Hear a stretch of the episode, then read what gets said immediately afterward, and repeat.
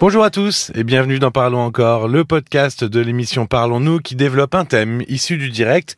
Je suis Paul Delair et pour m'accompagner, j'accueille Caroline Dublanche. Rebonsoir Caroline.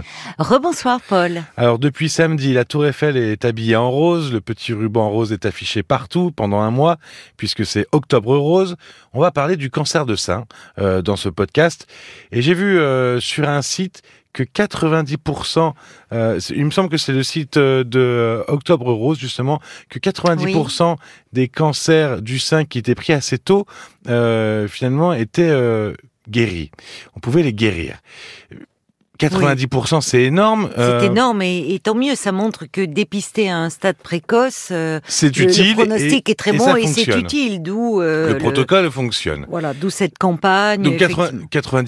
90% euh, des cancers pris assez tôt pourraient être soignés. Donc finalement, ça, ça relativise, ça dédramatiserait presque un peu le cancer du sein. Ça l'a presque Oui. un peu démocratisé. Banalisé. Enfin, Banalisé. Entre, avec énormément de guillemets. Je me souviens d'une patiente qui m'a qui m'avait dit justement atteinte d'un cancer du sein, euh, qu'on lui avait dit et pas les médecins dans son entourage, dans un avec beaucoup de bonnes intentions. T'inquiète pas, c'est un petit cancer. Oui, ça fait presque une maladie comme une Alors, autre. il n'y a pas de petit cancer. Il n'y a pas de petit cancer euh, parce que euh, même s'il est aujourd'hui mieux dépisté et traité, ça reste une maladie potentiellement mortelle. Et l'annonce d'un cancer, ça reste quelque chose de traumatique en raison de cette angoisse de mort qui plane. C'est pour ça que je dis qu'il n'y a pas de petit cancer. Heureusement, oui, il y a, euh, on arrive mieux à en soigner certains. Mais malheureusement, il y a cette angoisse-là. Donc, euh, c'est compliqué. Vouloir rassurer, c'est une très bonne chose. On en parlera hein, de l'entourage et, et du conjoint notamment. Mais en même temps, ne pas banaliser. Oui, le cancer du sein n'est tout de même pas une maladie comme une autre. Mais bien sûr que non. Le, la- il faut déjà euh, l'annonce, c'est quelque chose d'extrêmement traumatique. Être confronté à le fait que bah c'est qu'il y a, a l'idée de la mort. J'allais y venir. Au moment du diagnostic, on a un peu l'impression que le monde, re- le monde s'effondre, Oui, j'imagine. Mais bien sûr, euh, au moment euh, du, du diagnostic, enfin, on peut être complètement, euh, il peut même, on peut être sidéré, on peut même euh, avoir une impression d'irréalité. Euh, des, pa- des patients m'ont dit, en sortant du, du cabinet du médecin, en sortant, elles se disaient, euh, c'est pas possible, c'est un cauchemar, enfin, co- comme si un sentiment d'irréalité. Et puis après, heureusement, très vite, euh, la, la prise en charge est très efficace. Euh, il va y avoir des rendez-vous euh, de planifier, des traitements de mis en place, parfois une chirurgie, euh, et, et ça, ça aide aussi. C'est-à-dire que la, les patients sont pris dans, il y a, il y a tout un processus où finalement ils n'ont plus trop le contrôle, c'est-à-dire qu'il y a la l'équipe médicale qui va être là, des rendez-vous pris, et c'est bien euh, d'agir vite, parce que le cancer, ça quand même, ça bouleverse toute la vie, hein. la vie euh, personnelle Ah oui. évidemment, mais la, la vie euh, familiale, la vie professionnelle, la vie conjugale. Quand on parle du, du cancer du sein, Qu'est-ce que ça change dans la vie conjugale, euh, par exemple? Le cancer du sein, c'est quand même, quand on y réfléchit, le seul cancer qui se voit. Euh, il y a aujourd'hui euh, 20 000 femmes qui subissent une euh, mastectomie, hein, c'est-à-dire l'ablation totale ou partielle. Alors oui, je, voulais y revenir après sur les bouleversements physiques, sur, sur les effets physiques, mais euh, euh, face à euh, face à son conjoint ou à sa famille, comment euh, Bah qu'est-ce que ça qu'est-ce que ça peut changer dans les rapports? Alors, pour le conjoint, euh, c'est très difficile. On me dit euh, effectivement euh, la, la nécessité de, de, de rassurer. Mais le conjoint, lui aussi, est, est, très, est très démuni, se sent impuissant parfois face à la souffrance de l'autre.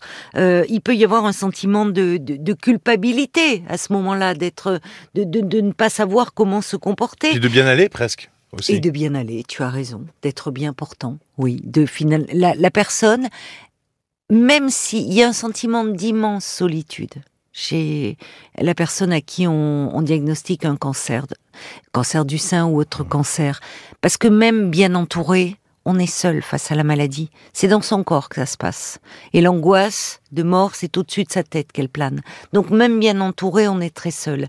Alors, pour le conjoint, c'est difficile parce que il y a euh, par moment, euh, il peut se trouver face à sa compagne qui a besoin d'être prise dans les bras, rassurée, épaulée, écoutée, et puis à d'autres moments qui a besoin, au contraire, qu'on ne la réduise pas à la maladie et qui veut euh, aller venir, se sentir libre de ses faits et gestes. Qu'on parle d'autre chose. Qu'on parle d'autre chose. Donc c'est compliqué. Quand je disais que ça se voit, ça touche pas n'importe quelle partie du corps ça touche les seins. Et les seins, il y a une dimension très symbolique. Euh, c'est quand même, euh, ça représente la féminité. Donc là aussi, ça joue dans le, tu disais dans le couple, dans le, dans le, dans l'intimité, dans la sexualité du couple. Quand on se sent, quand son corps est agressé à travers les, les déjà les traitements, euh, chimiothérapie qui sont, euh, euh, qui ont des effets secondaires quand même encore très redoutables. Bon, ben on n'est pas au maximum de sa séduction. Le corps, c'est plus un corps souffrant qu'un corps érotique à ce moment-là. Et puis, on parle du, sein, mais il y a les effets secondaires de la chimio et en premier lieu la perte de cheveux, des cheveux. Exactement, c'est ce que je voulais te demander dans les bouleversements physiques. On a voilà l'ablation du sein, la perte des cheveux. Euh, qu'est-ce que qu'est-ce que ça Qu'est-ce que ça change déjà? Le, regard sur soi change. Mais, complètement. Totalement. Euh, ça change, ça perd totalement ses repères. Et, on ne se reconnaît plus. Des femmes disent ne plus se reconnaître dans la glace. Et de fait, euh, quand euh, on n'a plus de cheveux, qu'on n'a plus de cils, qu'on n'a plus de sourcils, on ne se reconnaît plus. Donc l'identité vacille. Le rapport à la féminité aussi. Combien de femmes disent qu'à ce moment-là, elles se, elles, elles, passent très vite devant la glace. Et c'est là où il est important euh, euh, de chacune aussi. Euh, chacune fait certaines optent pour des prothèses capillaires aujourd'hui euh, qui, qui, peuvent être très bien faites. D'autres euh, préfèrent des foulards euh, qu'elles nouent, des, des écharpes. Enfin, certaines portent euh, le, leur crâne aussi nu. Euh, chacune réagit au fond euh, différemment par rapport à cela. Il y a aussi des, des cours dispensés pour apprendre à se maquiller finalement, à se donner l'expression d'un regard. Alors on pourrait croire que c'est anecdotique, mais ça ne l'est pas, parce que c'est déjà le rapport à, à sa propre image c'est déjà quand tous les repères sont bouleversés, euh, ne plus se reconnaître dans la glace ou, se trouver euh, tout d'un coup l'aide ou ce, ce, rapport aussi aux autres dans la rue, parce que il y a, l'entourage aussi, c'est-à-dire que on identifie quelqu'un qui est en chimio, plus de cils, plus de sourcils, plus de cheveux, enfin. Et ça se voit. Mais bien sûr que ça se voit, et, ça, ça a des répercussions euh, évidemment euh, euh, très importantes. Donc là, il y a une chose aussi qui me paraît importante, c'est qu'on entend souvent dire, et là encore, une fois, c'est c'est pétri de bonnes intentions, mais que le moral est très important dans cette maladie. Dire ah le moral, c'est 50% de la guérison. Il faut garder le moral. Oui, oui. Alors, ce qui est pas forcément chose aisée quand euh, nous arrive euh, ce genre de choses. Pour le moins. Et que c'est même normal d'être triste, d'avoir envie de pleurer, pas seulement envie de pleurer, d'avoir des moments d'abattement, des moments de découragement, et que ça n'empêche pas de guérir. C'est humain. Ça n'empêche pas de guérir et que être forte, c'est aussi parfois s'autoriser à craquer. Parce que certes, le mental est important, comme euh, dans, toute maladie. Mais attention à la culpabilisation et à l'injonction de il faut que tu sois forte, hmm. il faut te battre. D'ailleurs, le terme combat. Hein, hmm. Tu dois combattre. Tu dois. On entend des choses. Il faut gérer la maladie. Je suis désolée, hein, on gère pas la maladie comme on gère une entreprise. Oui, le mental hein n'est pas un traitement finalement. Non. Ça aide. C'est un plus. Ah c'est un plus pour euh, faire face euh, à la dure réalité de, de du cancer, qui est une épreuve à la, à la, à la dureté euh, des traitements, mais encore une fois, euh, c'est normal d'avoir des moments de tristesse, d'avoir des moments de découragement, d'être en larmes, d'être déprimé. Euh, il y a des hauts et des bas. Un jour ça va, le lendemain ça ne va plus. Une heure ça va, le lendemain ça ne va plus. D'où la nécessité là euh, vraiment d'être accompagné sur le plan psychologique. Il y a toutes les équipes autour du corps, évidemment, ce corps qu'il faut soigner, mais l'importance d'un soutien psychologique. Ça me fait penser un peu à ces injonctions sur la résilience. Il faut être résilient, il faut, il faut, mais quand on peut pas, on peut pas. Exactement. À un moment, euh, on fait autrement. Euh, ça devient une injonction. Il ne faut pas se culpabiliser parce qu'on ne peut pas. Euh, Qu'est-ce qui peut aider à, à, surmonter euh, cette épreuve du cancer du sein, euh, mais aussi peut-être à apprivoiser ce nouveau regard qu'on a sur soi? Qu'est-ce qu'on pourrait euh, mettre en place pour pour pour aider? Ah, il faudrait dans ces moments-là, comment dire, se traiter avec avec beaucoup de douceur. Euh, et en disant cela, je pense aux médecines douces. Alors médecine douce en complément évidemment des soins euh, prescrits euh, par par la médecine traditionnelle et par l'oncologue. Hein. qui permettent de soulager. Qui permettent de soulager, c'est-à-dire que moi, des patientes m'ont dit que l'acupuncture, euh, la, la, la, sophrologie euh, les avait beaucoup aidés euh, justement à atténuer un peu les effets secondaires des, des chimios. Là aussi, s'entourer, les, les, groupes de parole, souvent le, le rapport avec d'autres femmes avec qui on se comprend d'emblée. Euh, on se comprend d'emblée et, on, ne se sent pas décalé. Parce qu'une femme qui est atteinte d'un cancer du sein, elle est, elle est en décalage avec les autres femmes. Donc les groupes de parole peuvent être d'un grand secours, les associations, euh, aussi, je pense à la Ligue contre le cancer qui propose des groupes de parole et des entretiens euh, individuels.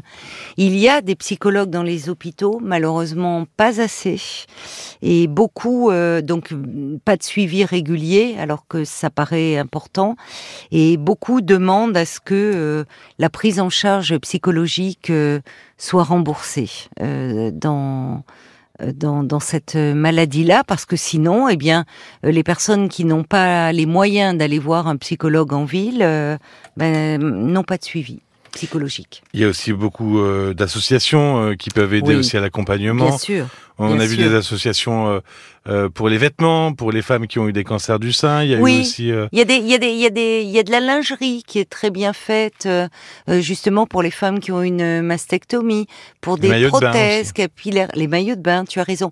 Et souvent, les créatrices sur ces sites ont des, sont des femmes qui ont elles-mêmes été touchées par la maladie. Elles savent très bien de quoi elles parlent. Ouais, des associations aussi qui aident aux activités, au sport, enfin beaucoup de choses pour accompagner aussi. Bien sûr, les, les soins esthétique aussi. Je pensais aussi à un moment dans les médecines douces, euh, les coupeurs de feu qui qu'on voit de plus en plus euh, souvent dans les euh, radiothérapie. exactement dans, dans les établissements médicaux qui oui. qui aident à enlever le feu à cause de, la douleur, la brûlure, pas la douleur, la brûlure.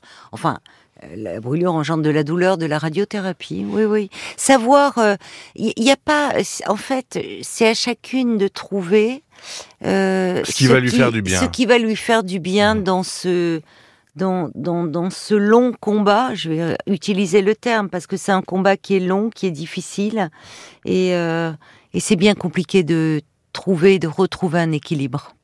Mais pour euh, finir comme on a commencé, quand il est pris euh, en avance. Exactement. 90% des cancers du sein euh, peuvent se guérir. D'où la nécessité, les filles, euh, faites des mammographies. L'autopalpation, c'est bien, mais ça ne suffit pas. Il vaut mieux avoir un médecin aussi spécialiste, voire avec euh, votre gynécologue. Merci beaucoup, Caroline.